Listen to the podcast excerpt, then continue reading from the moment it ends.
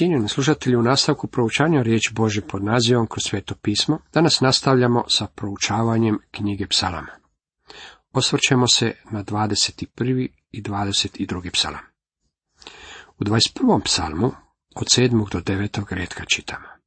Doista, kralj se uzda u Jahvu i po dobroti svevišnjega neće se pokolebati. Tvoja ruka nek pronađe sve dušmane tvoje, desnica tvoja neka stigne one koji te mrze.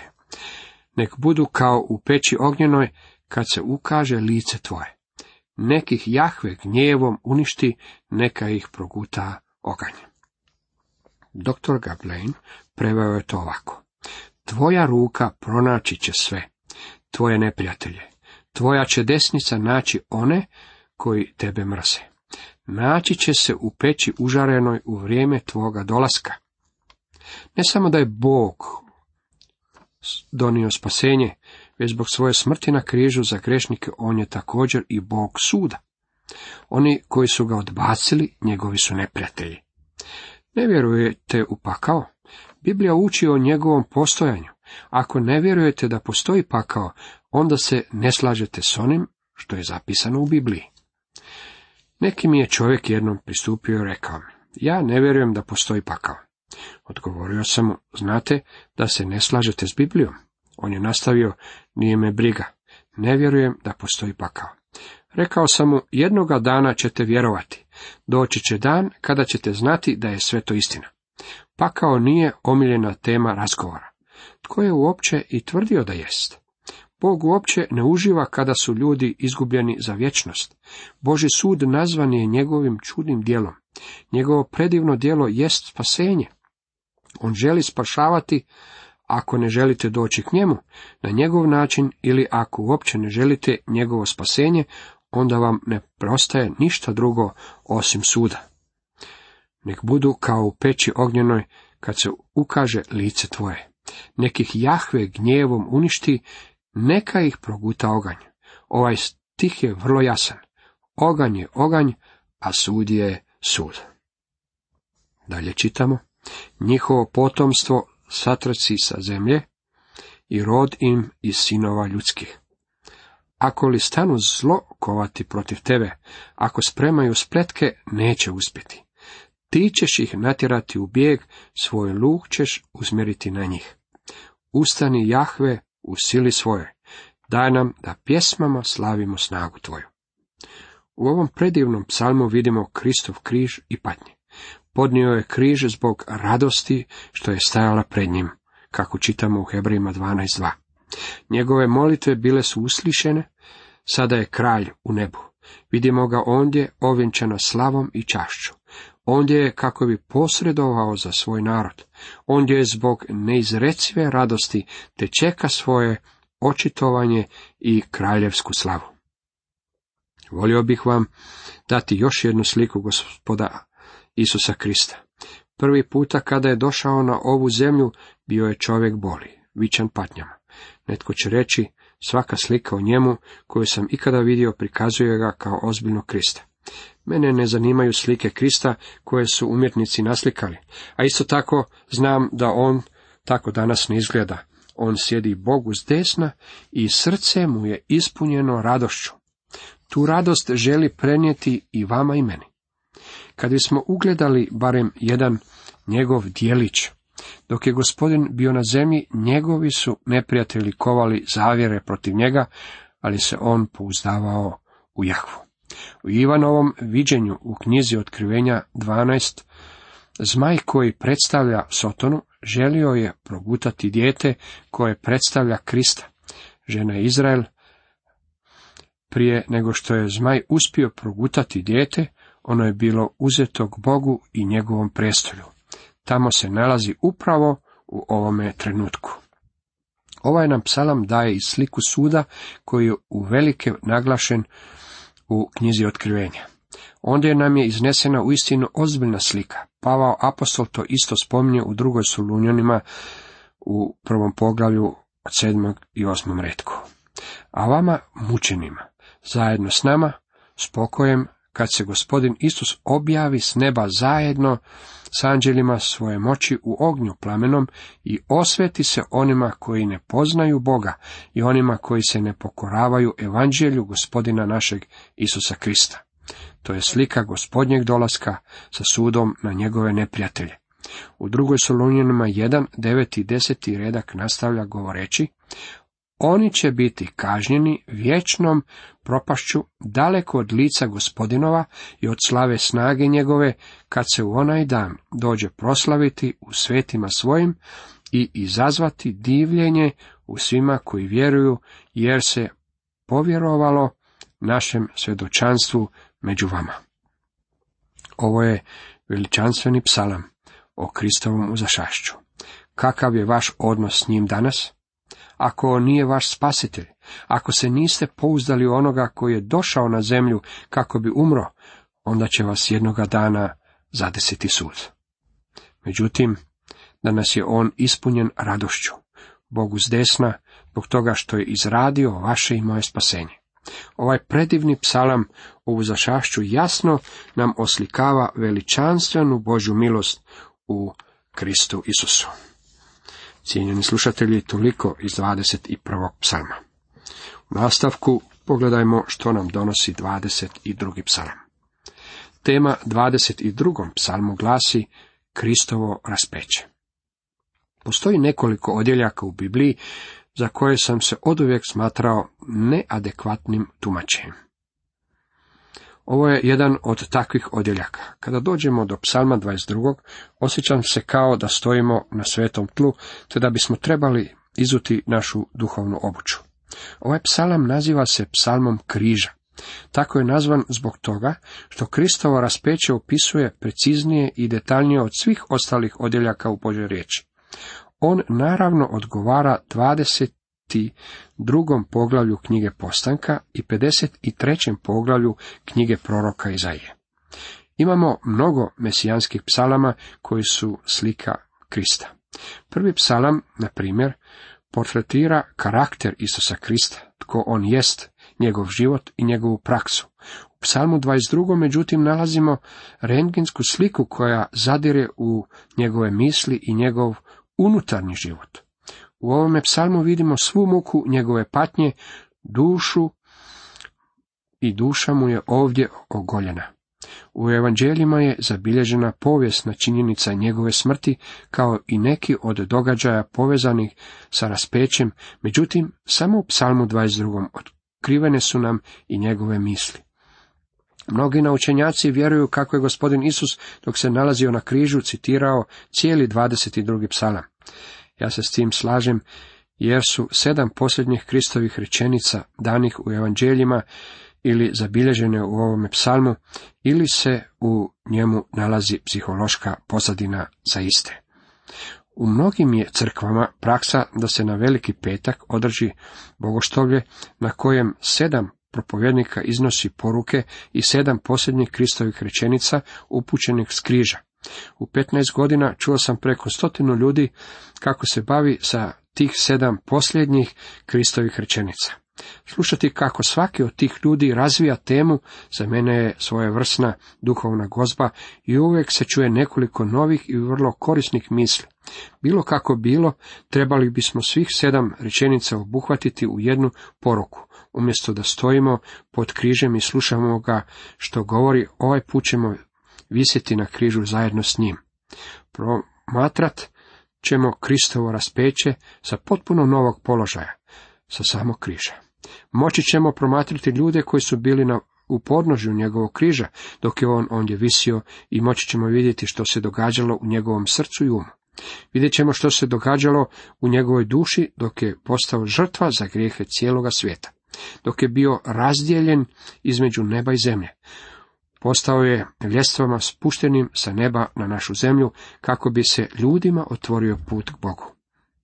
Na tom križu bili smo mi kad je on bio učinjen grijehom za nas. On koji nije upoznao grijeha, zbog nas je grehom učinio da mi postanemo pravednost Bože u njemu. Kao što smo danas u Kristu povjeri, tako smo i nekoć bili na križu kad je on umro. Petar je to izrazio na sljedeći način. On koji je sam u tijelu svome grijehe naše ponio na drvo, da mi umrijevši grijesima pravednosti živimo. On čim ste se modricama izliječili. Izliječili smo se od grijeha. Bože moj, Bože moj, zašto si me ostavio? Psalam 22. počinje tugaljevim i očajničkim vapajem ovog jednog i jadnog osamljenog čovjeka, kojeg je Bog napustio. Bože moj, Bože moj, zašto si me ostavio? Daleko si od ridanja moga. Tijekom godina pokušavalo se oba obezvrijediti jasnu istinu i gorku činjenicu da je bio ostavljen od Boga. Imam pred sobom članak kojeg je napisao jedan mjesni propovjednik koji misli kako Isus nije bio ostavljen. On želi Eli Eli lama sabahtani prevesti kao Bože moj, Bože moj, za ovo sam bio sačuvan. Autoritet na temelju kojeg to čini je Beshita ili sirijska verzija teksta. Bilo kako, bilo Beshita nije dobar rukopis. Nikada ga nije koristio niti jedan prevodioc koji je imao imalo reputacije jer se radi o prijevodu koji nije dobar. Po svemu sudeći načinili su ga ljudi koji su u samom početku otišli u krivovjerje. Vrijednost tog prijevoda je u tome što na mnogim mjestima baca dodatno svjetlo na običaje koji su vladali u Palestini onog vremena. Ja sam ga koristio s tim u svezi u nekoliko slučajeva, ali nikada ne bih prihvatio prijevod u celini. U stvari hebrejski je vrlo jasan, grčki je vrlo jasan i aramejski je vrlo jasan. Na svakom od ova tri jezika vapaj znači da je Isus bio napušten od Boga. Sada ovdje imamo, i to je jedna od stvari koje želim naglasiti od samoga početka, zapis o njegovim ljudskim patnjama. Vidimo ga kako ondje visi kao čovjek. Evo jaganca Božega koji odnosi grijehe svijeta. Čitamo Ivan 1, 29. Više o tome saznaćemo u poslanici Hebrejima, ali Isusa zbog pretrpljene smrti tek malo nižeg od anđela, malo od nižeg anđela, da učinjen je čovjekom. Zašto? Vidimo slavom i čašću ovjenčanoga zato što je milošću Božom okusio smrt za svakoga. To je ono što promatramo. Onoga koji je napustio slavu neba i postao čovjekom. Postao je čovjekom kako bi otkrio Boga. Da, to je istina. Međutim, više od svega postao je čovjekom kako bi otkupio čovjeka. Budući da su djeca sudionici mesa i krvi, isto tako i on uze udjela u tome da smrću uništi onoga koji je imao moć smrti, to jest đavla. Nikoga nije mogao spasiti svojim životom, njegova je smrt ta koja spašava i oslobodi one koji zbog straha pred smrću sav svoj život bjahu podložni ropstvu.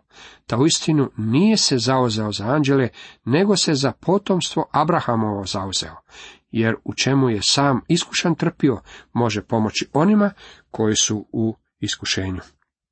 Vidimo čovjeka Krista Isusa na križu kao savršenog čovjeka. Naučio je oslanjati se na Boga.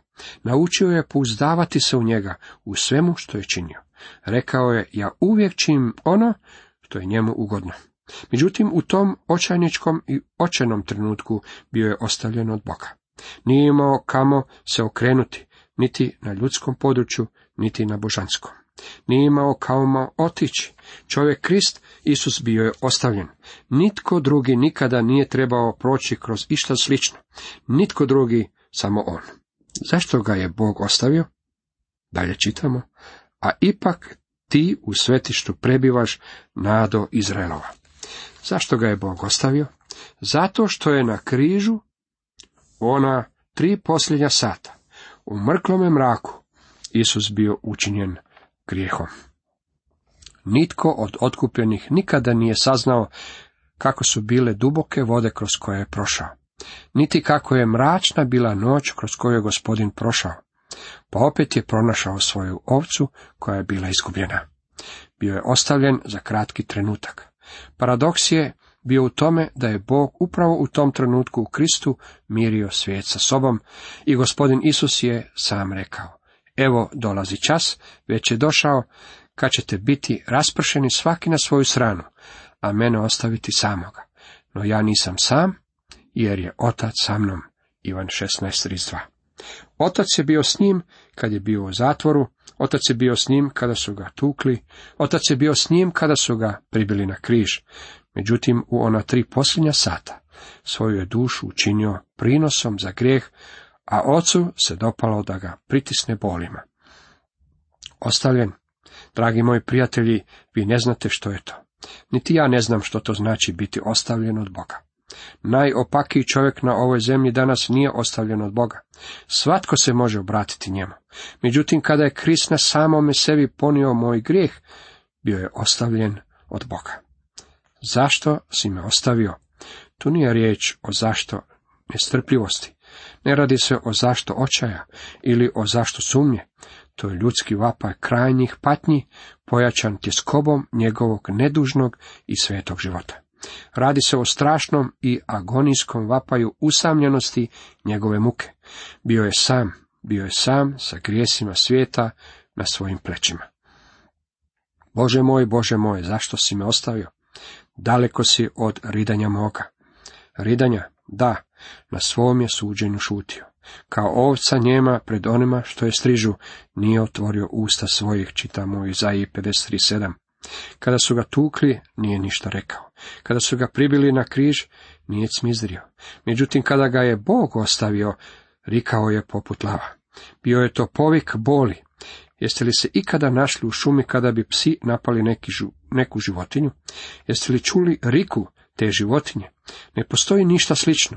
To je ono što nam je pisac ovdje želio prenijeti. Mislim da je vapaj sa križa razdijelio stijene na pola, jer ih je njegov glas istvorio. Sada je stvoritelj patio, na tome je križu vapio poput ranjene životinje. Nije to bio čak niti ljudski vapaj, već poput divljeg ričućeg glava. Bila je to tugaljiva, vriska i izraz neopisivog jada, kada su naši grijesi bili bačeni na njega.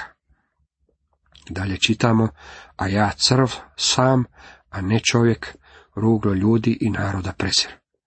Što je mislio kada rekao, a ja crv sam? Rekao je poput lava, a sada kaže, ja sam crv. To je zbog toga što je došao do samoga dna. Prezren bješe, odbačen od ljudi. Čovjek boli, vičan patnjama, od kog svatko lice otklanja. Prezren bješe odvrgnut. Ja crv sam. Zanimljiva stvar je da riječ koja je ovdje upotrebljena za crkva označava koki crve, koje su Hebreji koristili za bojanje svih zastora u šatoru sastanka u krimizno crveno. Kada je rekao ja sam crv, po time je mislio mnogo više od toga da je dosegao samodno. On je bio taj koji je rekao, budu li vam grijesi kao krimis, pobijeli će poput snijega. Samo njegova krv, dragi moji prijatelji, može obrisati tu mračnu, dubinsku mrlju u vašem životu. Ladi Makpet, mjesečareći te noći, hodala je gore dolje, tarući ruke, već luda od krivnje zbog ubojstva. Rekla je, svi arapski partneri neće zasladiti ovu ruku. I bila je u pravu. Ne mogu. Čini se da je stalno prala ruke dok je trljala jednu od drugu, te je zavapila, bježite, proklete mrlje, bježite, kaže vam. Dragi moji prijatelji, postoji samo jedna stvar koja je sposobna ukloniti mrlju grijeha iz vašeg života, a to je krv Krista, krv gospodina Isusa. Njegova sina čisti nas od svakoga grijeha, samo njegova krv. Cijenjeni slušatelji, toliko za danas.